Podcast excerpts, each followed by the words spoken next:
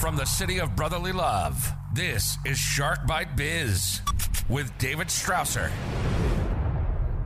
You just arrived to the newest episode of Shark Bite Biz. I'm your rockstar wannabe host, David Strausser, and this is your place to learn how to grow a business during complete global chaos. Normally, I'd like to think I give an awesome intro and outro segment for each one of these interviews, but today, I gotta keep it honest with you. I'm fighting COVID. It hurts to talk, it hurts to breathe. I think the worst of it's over, but you know, I'm sorry for today's guest. I'm going to have to keep it short on the intro and outro, but I do think we have a pretty good, long, fat interview in there to keep you all occupied. I will say, though, please head on over to deadhousecoffee.com. Use code SHARK and you'll save 20% off of your order and you'll get the freshest coffee known on earth. Now, with that out of the way, who do we have today? None other than Mr. Stuart Leo. Stuart Leo is the founder and CEO of Waymaker.io, an intelligent business management platform that helps leaders build a better business in 30 days. Stuart is a global thinker in strategy, systems, and leadership development. As the founder of Waymaker.io, he has led the creation of Waymaker's leadership curve, a revolutionary way of building clarity, alignment, and remarkable results for any organization. So, without any further delay, let's bring Stuart right on in here. Business strategy. Stuart, all the way from Australia, welcome to Shark Bite Biz. You, my friend, just became shark bait.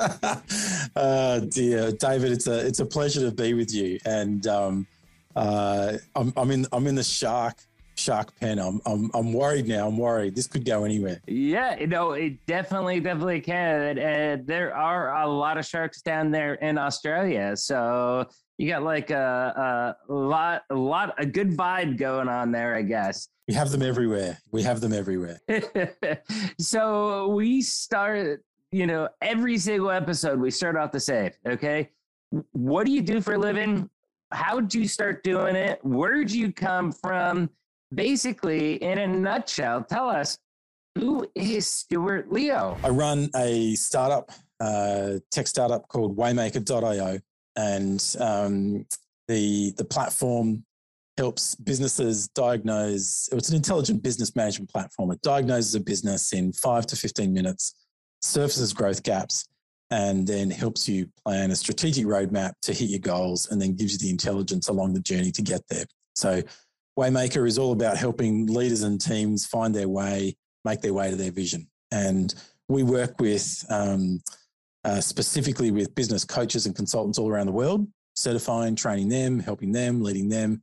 And they use our software and toolkits with their clients, um, building better business. That's the that's the big idea. If we can build a better business, you've you've got a better life. So without giving all the chum to the sharks, how do you do I've Never said that before.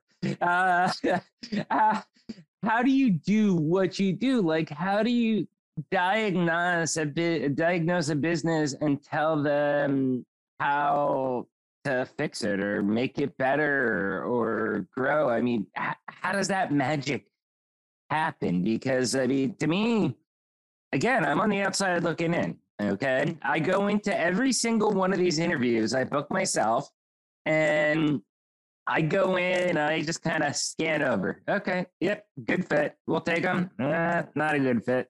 You know, we'll skip them. And but I go in blissfully ignorant because I really want to be curious when I'm on the air about what your program does or what you do. And with how you just explained Waymaker.io, I'm intrigued. I mean, I want to learn more how you do what you do and exactly what it is that you produce. Explain everything because high level you can do. Yeah, yeah. So somehow I snuck through the uh, quality control. That's good. Um, yeah, yeah. now the, I got the, a Waymaker would have blocked you, right? no, no, no. the big idea, the big idea really came um, from a story I heard about ten years ago. Um, and um, and, and, and I'll tell this story and it'll make sense on how we do it. How do we diagnose a business in five to 15 minutes and do what? You, you, you could tell the whole story because everybody's just going to be purely enchanted by your Australian accent here in the States. So we'll, we'll gladly listen to your story. Tell it. Well, just, just, just think I look like Chris Hemsworth and, um, and I'll be happy. it was about um, 10 years ago I came across this story and, and it was fascinating where um, the British military reinvented how they would develop the highest value course of action on the battlefield. And, um, and they did it in a brutally simple, really powerful way that has been phenomenally successful. It, it transformed the way their forces um, act and perform in the theatre of war. And, and, it, and it came about like this in, in the late 80s and 90s. The, the world was in a Cold War and, and, and we were ending a Cold War, although sometimes today it feels like we're back there. But hey, back then we were. A lot of people say it's like Cold War 2.0 right now. That's right. That's right. And um, and as as um, Eastern Europe was was falling, the, the the walls were coming down, the Iron Curtain, if, if you remember that term. And um, I was at school when the Berlin Wall came down and the USSR was fragmenting back into its individual states. Um, the Cold War was ending, and the British military had known um, a traditional enemy for a very long time. Um, uh, you, you, know, it was a it was a traditional enemy that that wore a uniform that was different types of states that you could point a missile at and you know knew who you were kind of um, competing with. Um, had had hierarchy. It generally followed some rules, but in the in the late eighties, early nineties, the world was shifting geopolitically. It was moving from a Cold War to a hot war. The, the, the focus was shifting from Eastern Europe to the Middle East. And, and that, in that hot war, there wasn't really all the same structures and traditions of the Cold War. So you didn't have a traditional enemy. In fact, it wasn't really even enemy of state. The it was ideology. Well, for a while they kept trying to blame Iraq. That's right. Yeah, and and the West, and without you know getting into the politics of the situation, um, the, the West played by the old rules. They said, "Well, you as a country must be at fault," or it, it, but in reality, it was a it was a shift from enemy of state to enemy of ideology. Which, if you think about that, I mean, just just to reinforce, uh, you know, we think back again to uh, 2001, September 11th. Um, most people our age. I'd assume from what you've explained, you're maybe a few years older than me. I'm 38, but uh, or we're around the same age group at least.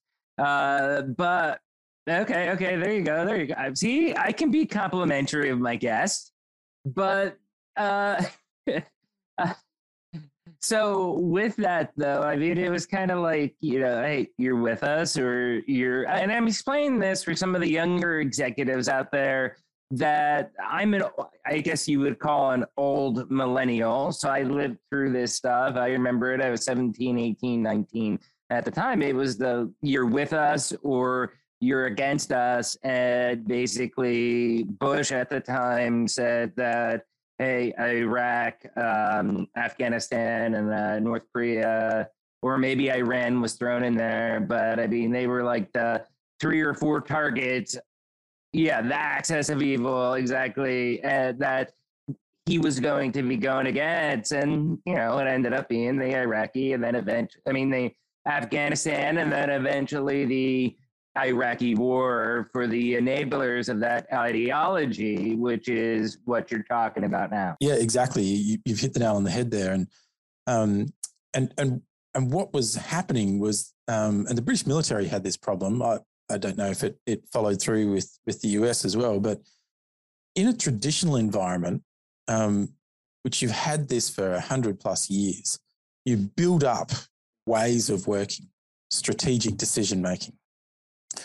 And when you move into another field of operations that's not traditional, not structured, not normal, but now very agile, very disruptive, you need to change the way you're working. And so the, the ways they were working weren't working. The strategic decision making processes in the theatre of war on the battlefield were, were ineffective. And the way the British military solved it was to step back and say, we need to simplify because we need to work faster, we need to have higher value, we need to be able to adapt more quickly. And they developed a, a, a framework, a strategic framework they called the seven questions. And, and they said, if you ask and answer these seven questions on the battlefield, you will develop the highest value course of action. Now, I'm not a whiz, but I kind of get the vibe that you're setting me up to ask you, well, Stuart, what are the seven questions? Um, yeah, and I, I, will tell you in a moment. Um, and and and and the, and and the effect. Before I tell you what they are, I'll tell you about the effect that had. Um, it took leadership teams and guys on the ground from working through clumsy and cumbersome planning processes um, uh, into a very agile, rapid, highly collaborative experience on the ground. And, and it decentralized. It, it allowed it allowed the people on the ground with the information at their fingertips to make great decisions. Um, it it flattened the organization. It created a language that from generals to privates you could ask and answer.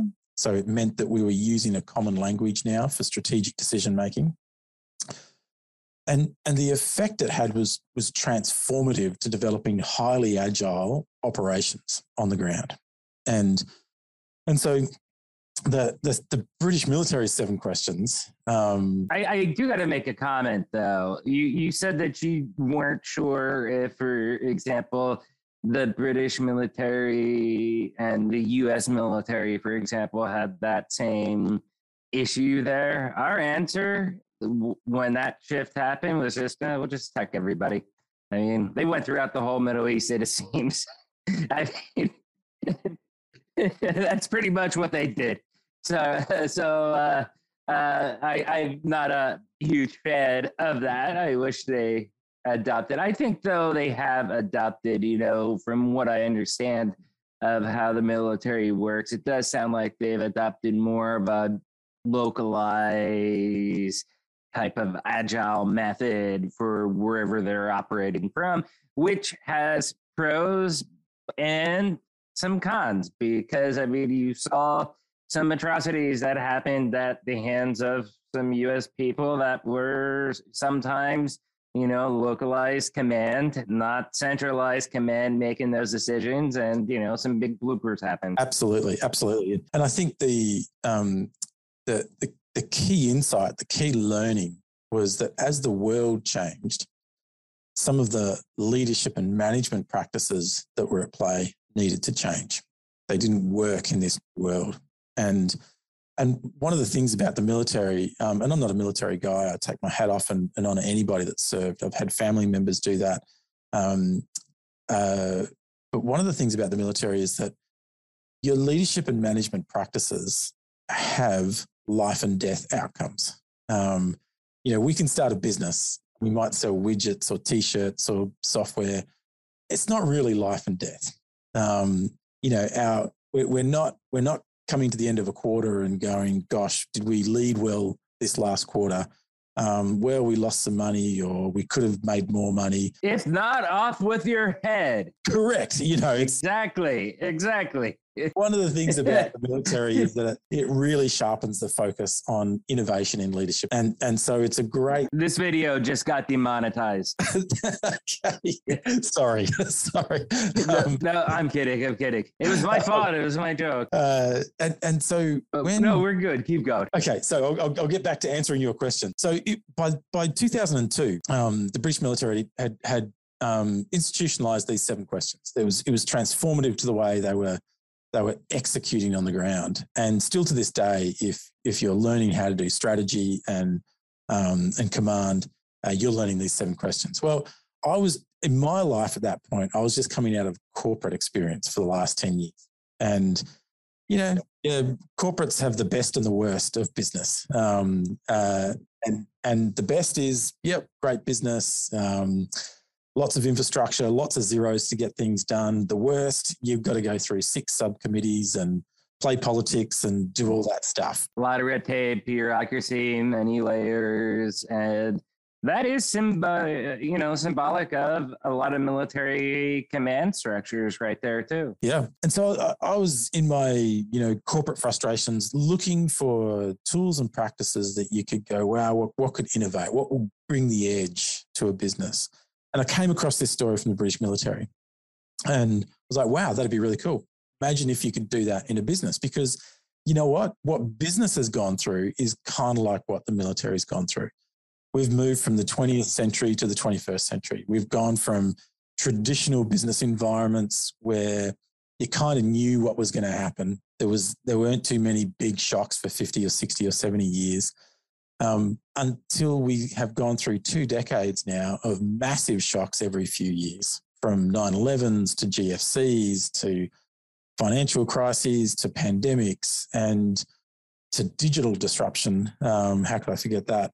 And, and so business today is, is disruptive. It's highly disruptive. And a lot of the old leadership and management practices from the 20th century are, are just futile in the daily battlefield of marketplace work. Does that make sense? Um, oh, makes total sense. I was just looking at an article on HBR the other day, and the headline on it, I I did not read it yet, but I gave it to my sales team as homework, and we're going to be going over it our next sales meeting. So I will have read it by the time this episode aired. But the headline's what caught my attention, which is, you know, how you have done business previously is really no longer valid in 2022 going forward. Now, yes, you see headlines like that all over the place, but it's usually by some nitwit somewhere writing the article that, you know, either you believe what he says or she says or you don't. Okay. What caught my attention was who wrote the article, and it was, I believe, the author of the Challenger Sale, which is a, you know, one of the traditional sales methodology books and because it was written by him i was like okay you know the the head because usually i'm not just a headline reader i read a full article but seeing that headline and then who wrote or co-wrote that article being from the challenger sale authors that's where it's like okay this has value in it somewhere let's get it out to our you know sales team have them read it and then we'll discuss it whether you know we think it's legit or not. But I, I based that off of who the author was. But I, I do think that that has value what you're what you're saying, and that's why I brought up about that that article because I, I kind of I personally feel the same way that you know business is different now, and it's you know ev- the pandemic pushed us off the digital transformation edge. Now they're saying possibly we're at the endemic, or it's just we're going to live with COVID forever. Um, by the way, we've been saying since about the fourth or fifth episode on this show. Now that we're at the tail end of this uh, uh, pandemic, and you know it's like 140 episodes later, it's still here. Um, but with that, I think that the way that we do business is still ever evolving because we're in that weird stage, hopefully, that we're getting to the endemic with COVID and how business evolves and what things happen during COVID stays or don't stay, I think is going to be very interesting how that all evolves going forward. Does that make sense? Absolutely, it does. And and um, the the takeout for oh, thank God! I, I was fearing you were going to say no, David. That makes absolutely no sense at all. You're ape shit crazy. Well, it's why we built Waymaker. Um, you know, the takeout of business is is the principles matter, but maybe the tactics have got to change. And um, and so and, and that was the big idea of these seven questions with the British military. Um, the tactics are going to change and they're going to change rapidly, but the core principles, they're not. and if you could distill core principles down into a small number of questions that you could ask regularly, then you could be transformative in how quickly you can respond to changing situations. And so when I came, sorry, I was going to say going back to, I, I, understand that there's a seven questions, um, but going back to your software from you know one of the first questions I asked uh, that brought up this uh, wonderful story is you know how does it take in the data and how does it produce the results. That's what I'm confused on. I want to find out more. Not confused, but I'm more interested in hearing how that happens in that process. Yeah. So so we came across these seven questions and and I was like, wow, that's what a fantastic way of distilling. So if we could take those seven questions and use them in business, what would that look like? Well, in, in brief, the British military seven questions are designed to blow something up. And in business, we want to build something up. So that started a journey of going, well, let the British military do it. The British military. Let's just take the let's let's take the principles. You watch Ted Lasso? I do. I do. Fantastic. I don't know the the the owner of that uh, that football club or soccer, as we call it in America, soccer club. She was pretty determined in trying to blow them up. She probably could have used those British military questions. She probably could have. She probably could have. So we rewrote the questions we started a journey of going, okay, well, if the British military can do it in military operations, can, you know, can we little old one or two people in our little consulting firm rewrite it for business? And that that started about a six or seven year journey. And and and so we did. And um, firstly, there were five questions, then there were six, and then there were eight. We were trying to avoid seven because we just didn't want to be like the British military. But in the end, we landed on seven questions ourselves. And just like the military, when they're asking, asking and answering the seven questions, whether they're hunkered down behind some Humvees in the desert doing it in 30, 45 minutes, or whether they're back at HQ doing it over two or three days, they've got some software in their hands. And this is the important bit that software is helping you ask and answer each question um, more accurately, more deeply, with greater clarity, and more effectively as a team. And so we built some software around the seven questions we'd written. And, and so, how do we diagnose a business? Well, um, we've identified a data set of core principles, two to 300 touch points, that it doesn't matter what business you are, in order to get to market leadership, you need to have established clarity, maturity, alignment, and performance in these two to 300 areas and and the diagnostic picks up on those areas and filters them back into seven areas. So with your que- your, your seven questions though are they yes or no type questions? Are they more elaborative type questions? Can you give us an example or does that give away your special sauce? No in fact um, anybody can go and download the seven questions from our website. Just jump onto waymaker.io go to learn click on waymaker's leadership curve and you'll get breakdown of the seven questions. And, and you could just grab yourself a coffee and ask yourself the seven questions. Um, nothing wrong with that. It's, it's simply just a framework. The smarts are in the software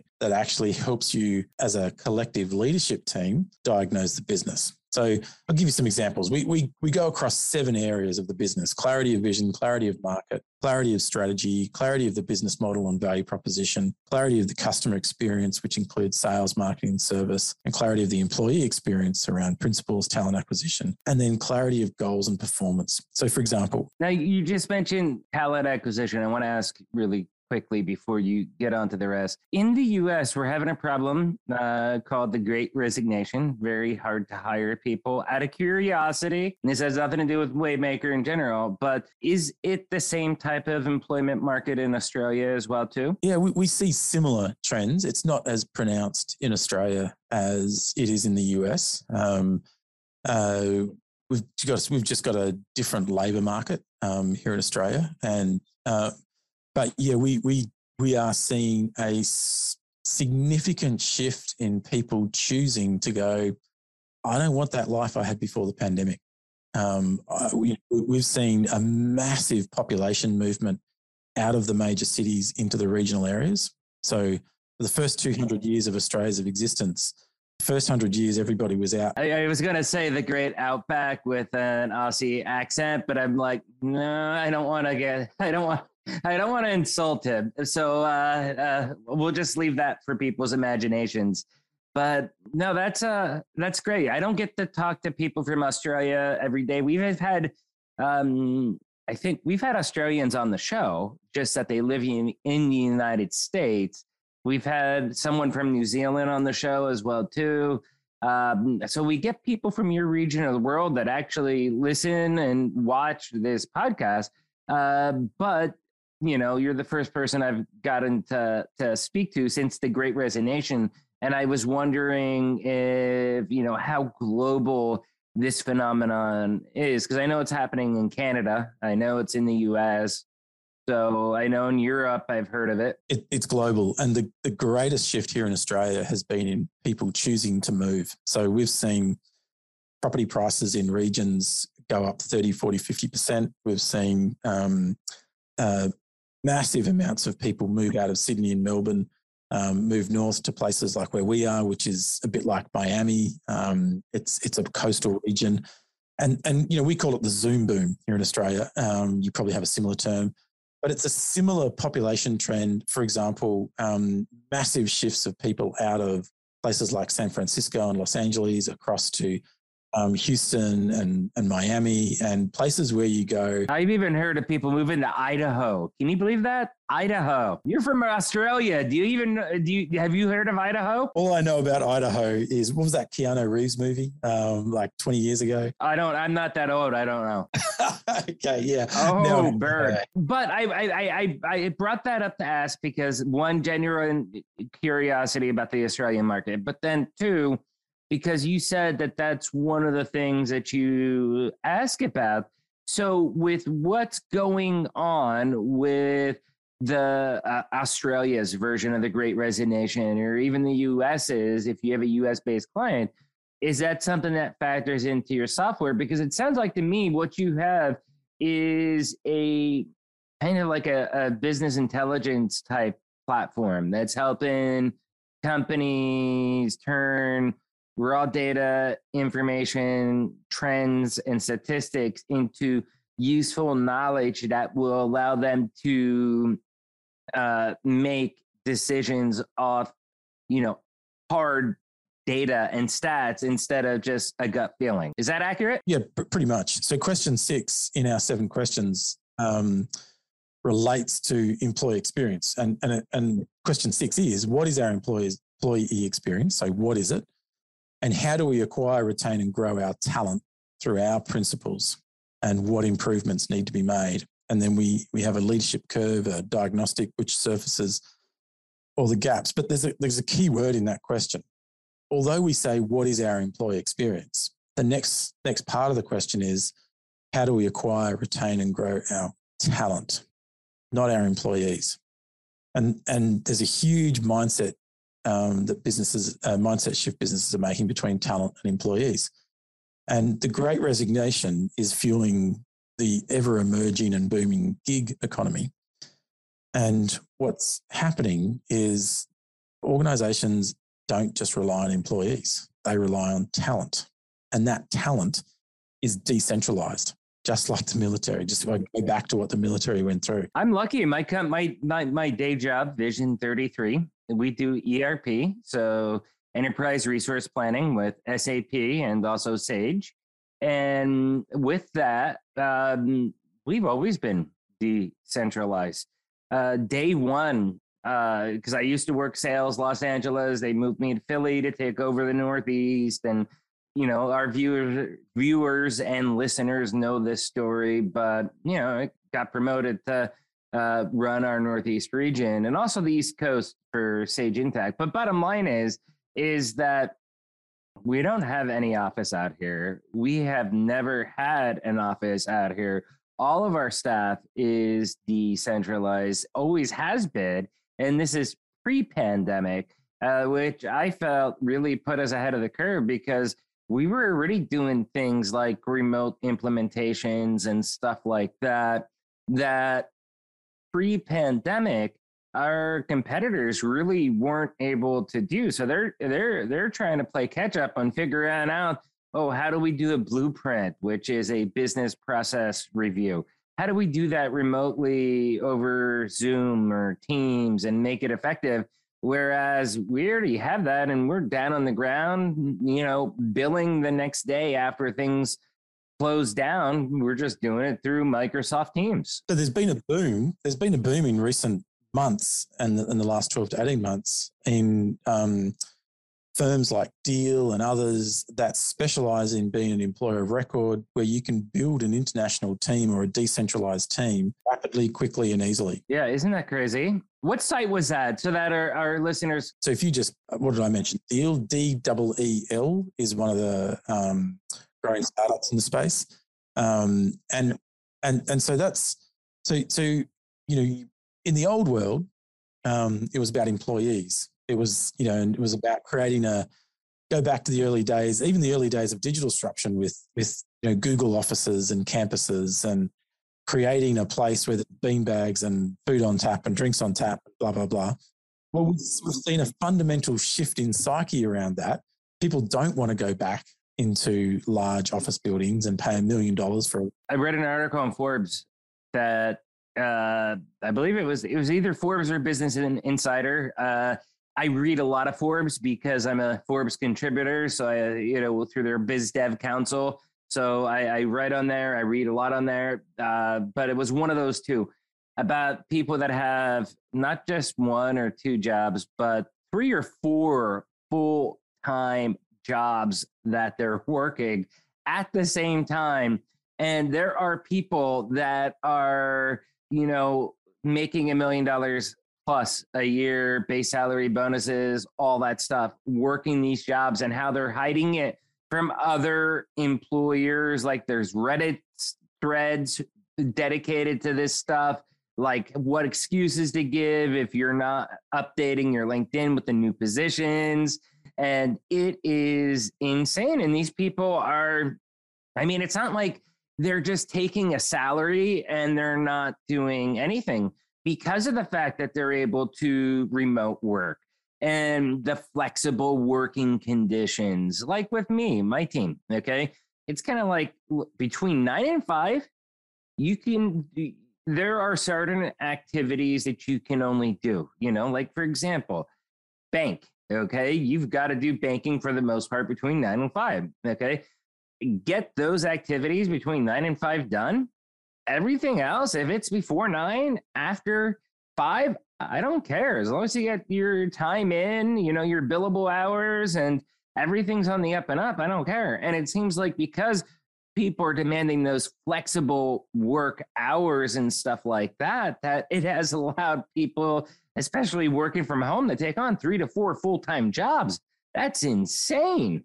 Yeah, insanely smart. Um, uh, I haven't read that article. Couldn't couldn't comment on that. But the I will find it for you and send it to you afterwards. I mean, that's pretty cool, though. I I give them credibility for figuring out how to take full advantage of the situation and making it work. So the the shift in thinking, and, and this is where the seven questions come back in. They're they're forcing the business leader and leaders to become situationally aware of what's going on around them and incredibly focused on the clarity and the maturity they need to build within them. And, and so the continuous improvement cycle that you get by regularly asking and answering these seven questions is helping you respond in a more agile way to what's going on around you. And, and so we, we specifically, you know, you touched on, on employee experience and talent. The future employee experience is about contractors, subcontractors, it's um, employees, um, on demand resources, hybrid teams. Uh, the future company and the future workplace of the world is is not what it was five years ago. I, I think in the United States that that's true. The gig economy is big, stuff like that. But then you also run into the issue of stuff like I don't know how your health system is down in Australia. I know how it is in in the UK in Canada in those places. But in the US, we have this lovely thing called Obamacare. And to be quite honest, uh, it's a hot mess. And, you know, that's where the gig economy, you know, it, it makes it hard. Uh, unless you're like under the threshold and you can get it from the marketplace or cheap, which you can't always do in all states because it's a state by state thing. It's so such a wreck that like how how valid do you think that is you know going to the US versus Australia then because I mean I know that benefits like healthcare you know um, other perks bonuses stuff like that. There are things that have a lot of value to many people and survey after survey in you know stateside. Yeah. So um the difference between australia and the us in this space is that we have a very different um, healthcare system. We, we have a um, well what an american would call an almost socialized healthcare system. It's um there's there's a safety net there which pushes our tax rates up significantly um, but we have a safety net if you're if you're poor, if you're disabled, if you're you know, I, I think retired people, but I mean they're they're able to get it again. It depends state by state. Um, during the uh, at the end of the Great Recession, right when I was I, I started college late in my life and ended up taking a year where I was working just part time so that I could study full time at school. And during that time period, I mean, we had all but free health insurance for the the whole family through the state of California. Um, you know, so they're they're it's very different because right, I could do that in California, but not Pennsylvania. Yeah, it, it, the, the difference is in Australia, I could I could hurt myself and walk into a hospital and get treated and walk out without a bill. Totally different. Um, very similar to the NHS in the UK, and, and, we've adopted that system in this country. We often joke that if um, if America could adopt Australia's healthcare system and, and if Australia could adopt um, America's tax system, then you'd have the best of both worlds. Um, it, would be phenomenal. Um, but uh, but I think that's that's an area, particularly in the US, that we'll see some amazing innovation in. And you're starting to see it. You know, if I wanted to hire, you know, 10 Americans tomorrow, I wouldn't need to go and set up an LLC in America. I would go through an intermediary that's already hiring 10,000 people and I would have access to the best rates on healthcare for the five people or 10 people that I want to hire. You know, this is the kind of innovation we're seeing in in in talent markets at the moment. That's a great point. That's a that that's a great point that that intermediary thing that you're talking about like a company in between there for that type of contract gig work whatever it may be that is something that i think is starting to gain some more ground than people are going to be using. Correct. And and we'll see more innovation in that space as the gig economy grows and and as talent fragments. And and that'll be fascinating because it'll mean that you know as you collect up 10, 20, 30 million, 40 million people in the gig economy and go, well, if I could be the one platform providing healthcare to the gig economy, I've now got a buying rate better than any company in America, which will create a competitive advantage to be in the gig economy versus being in an employment situation. And they would have learned and they would have learned of all that data in detail that they need to do that because of waymaker.io, right? Absolutely. See, I brought that full circle. Thank you. I'll, I'll, get you on the payroll. That'll that'll be fantastic. um, yeah, I mean, so so I mean, the big idea of, Waymaker was: can we bring agility, focus, leadership, and performance back into the emerging small to medium enterprise and big if you want it? Um, and can we do that in a way that's dramatically different from the 20th century? And so, can we can we get greater focus, make faster decisions, make better decisions, and have greater clarity and alignment? And the net net of that brings faster results, better results. And so we've seen that. How long has your startup been around? So we've the startup has been around oh gosh, less than 12 months. Less than 12 months. Okay. Okay. So you have limited exposure out there.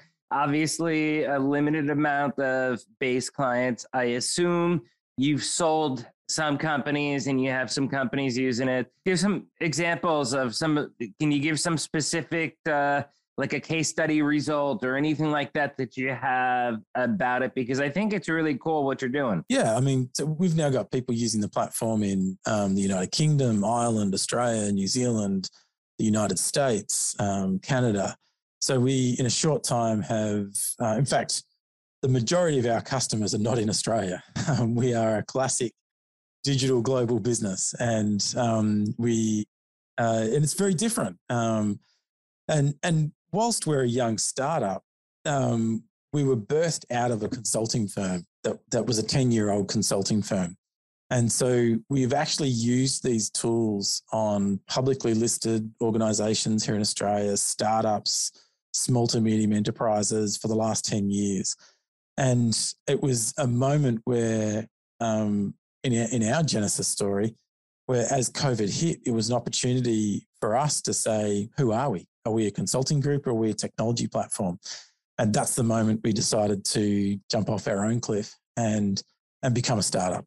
And and so we're actually whilst whilst we're a startup and we've got people using the platform and it's new there there's actually 10 years of r&d sitting inside it. The first diagnostic we ever ran back in 2013 um, so it's a it it's um it it, it i've seen publicly listed organizations grow phenomenally through it i remember um i remember working with a with a client and i'll keep names out but one of the things we do is we help organizations slow down to speed up. Um, and um, the, the art of that is as you work through the seven questions, you're developing options. And so by, by question six, there might be 10 or 20 or 30 things you could do to improve the business. Um, but you don't want to do all of them. In fact, um, uh, PwC, PricewaterhouseCoopers, in their state of strategy report, they talk about more than three quarters of executives have identified that they're working on too many initiatives in order for the organization's strategy to be effective. So put that in layman's terms, you, you're multitasking. You're doing too many things at once. You've actually got to slow down to speed up. And so question seven in, in our framework, seven questions, literally ask the question, once you've once you've been through six questions and there's maybe 50 things you could do, it says what one, two, or three things that, if delivered in the next quarter or half, shift the needle on the organization.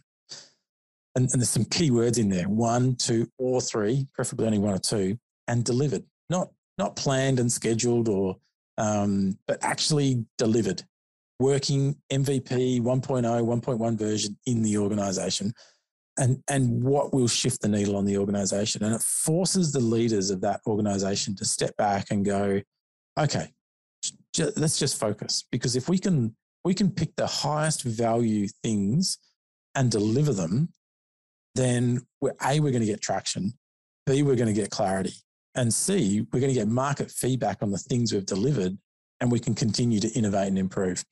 And that's transformative. I remember dealing with a, a reasonably large group, 100 to 150 employees. That's big in Australia.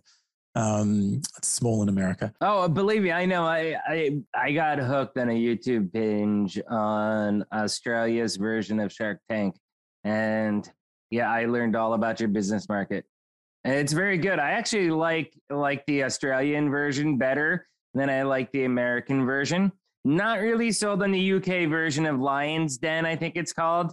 Not, I don't like it that much, or Dragon's Den, I forget something like that. Uh, but the Australia version, it is hot, and there's a lot of creativity down there in Australia. Yeah, and I think that's a character trait down here, down under, is is where you, we're at the arse end of the world. Can I say that? Um, where you just did. We we probably got demonetized, you know, like seven times already through this episode. Where you know it's it's hot. Um, if the heat doesn't kill you, if the sharks don't kill you, and if the spiders and the snakes don't kill you, then you're doing really well. And so there's there's a lot of creativity and innovation down here on on doing stuff. Um, uh, living is surviving. Sometimes uh, I, I, joke. It's actually an amazingly beautiful place to be.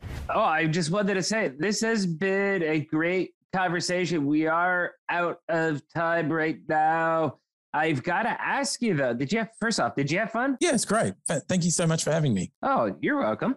Uh, how can people find out more about you and also find out about more about uh, Waymaker? Yeah, so for me, uh, best place to hit me up is on LinkedIn. Uh, just search Stuart Leo Waymaker. Um, you'll find me, connect with me, and I'm, I'm pretty responsive. I'm probably on other socials, but I'm a I'm a terrible neighbor on other. Socials. You're socials. probably so you don't know. Uh, probably, yeah, you, yeah. I don't think I've tweeted in years.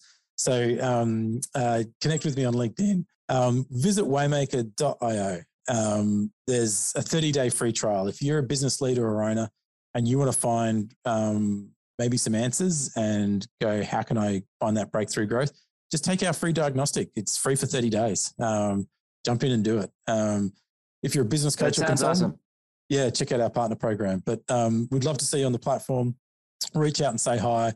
David, been a pleasure. Thank you so much for having me on the show. Oh, no problem. Everybody, please make sure you check out waymaker.io. I am going to put the link down below in the description. You all know that by now. Stuart from the land down under, thank you so much for coming on. We're huge Crocodile Dundee fans here. Bless you heaps. Thanks so much. thank you. Cheers. Bye bye.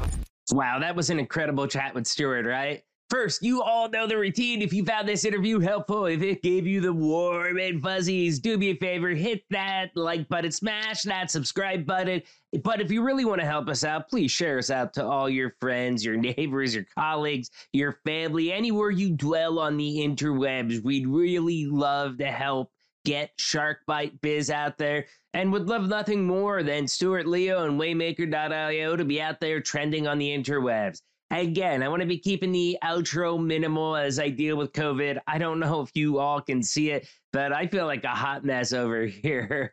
So I will only make one short comment about this interview. And it was kind of, I was really intrigued uh, by the steps that the British military discovered that led to better high value leadership. It's a really cool story, I think, for all those history buffs out there, but also people looking to build up their leadership skills. I mean, a lot of leadership comes from places like the military, those philosophies. It comes from the top down.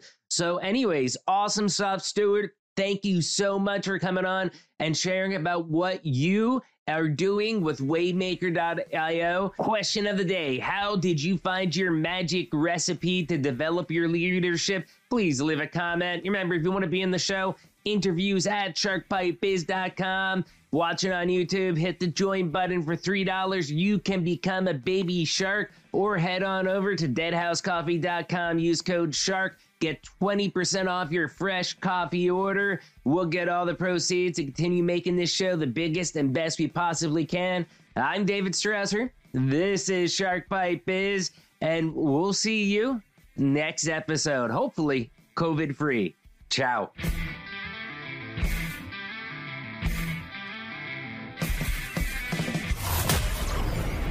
Thank you for listening to Shark Bite Biz.